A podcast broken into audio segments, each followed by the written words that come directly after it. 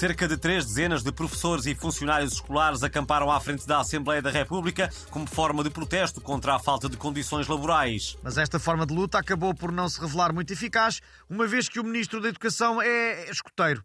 João Costa foi a correr vestir os seus calções e as suas meias com pompons e juntou-se a eles. Ora vive, então estavam aqui no Jambori, hein? e não diziam nada, hein? Bora fazer nós e amarrações. Nó da zelha, nó de trempe, nó cabeça de cotovia. Hum? Isto é o acampamento de protesto, Sr. Ministro, não é, não é, não é de escuteiros. Oh, não sejam desmancer prazeres, vá. Vamos fazer coisas de escuteiros. Se não quiserem fazer nós, podemos ir obrigar velhinhas a atravessar a estrada. Ah, já sei. Preferem fazer uma fogueira, tocar viola e cantar uma falda veiga, não é? Boa!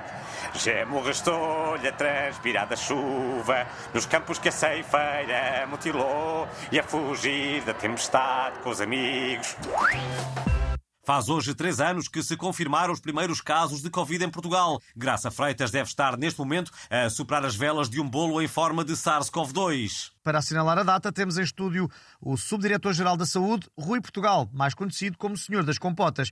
Eh, muito bom dia. Ora, viva, meus amigos! Aproveito a oportunidade para vos pedir que neste aniversário da Covid consumam substâncias que possam potenciar maiores afetividades, como o beijo na boca que o chefe Lubomir deu ao Mazarra no programa da SIC.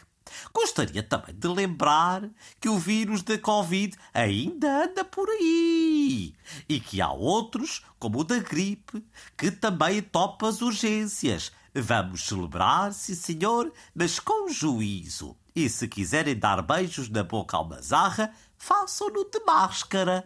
Fica dado o recado. Muito obrigado.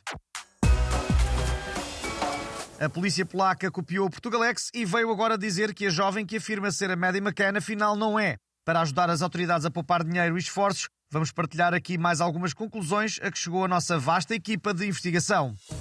Aquela jovem polaca, além de não ser a Medi, também não é o Dom Sebastião. O José Milhazes não é o Pai Natal e o Carlos Santos Silva não é o Tio Patinhas. O Carlos Moedas não é o Nodi, embora tenha a voz igual. E a Maria Leal não é a Shakira, apesar de haver quem as confunda. Se pudermos ajudar em mais alguma coisa, é só dizerem.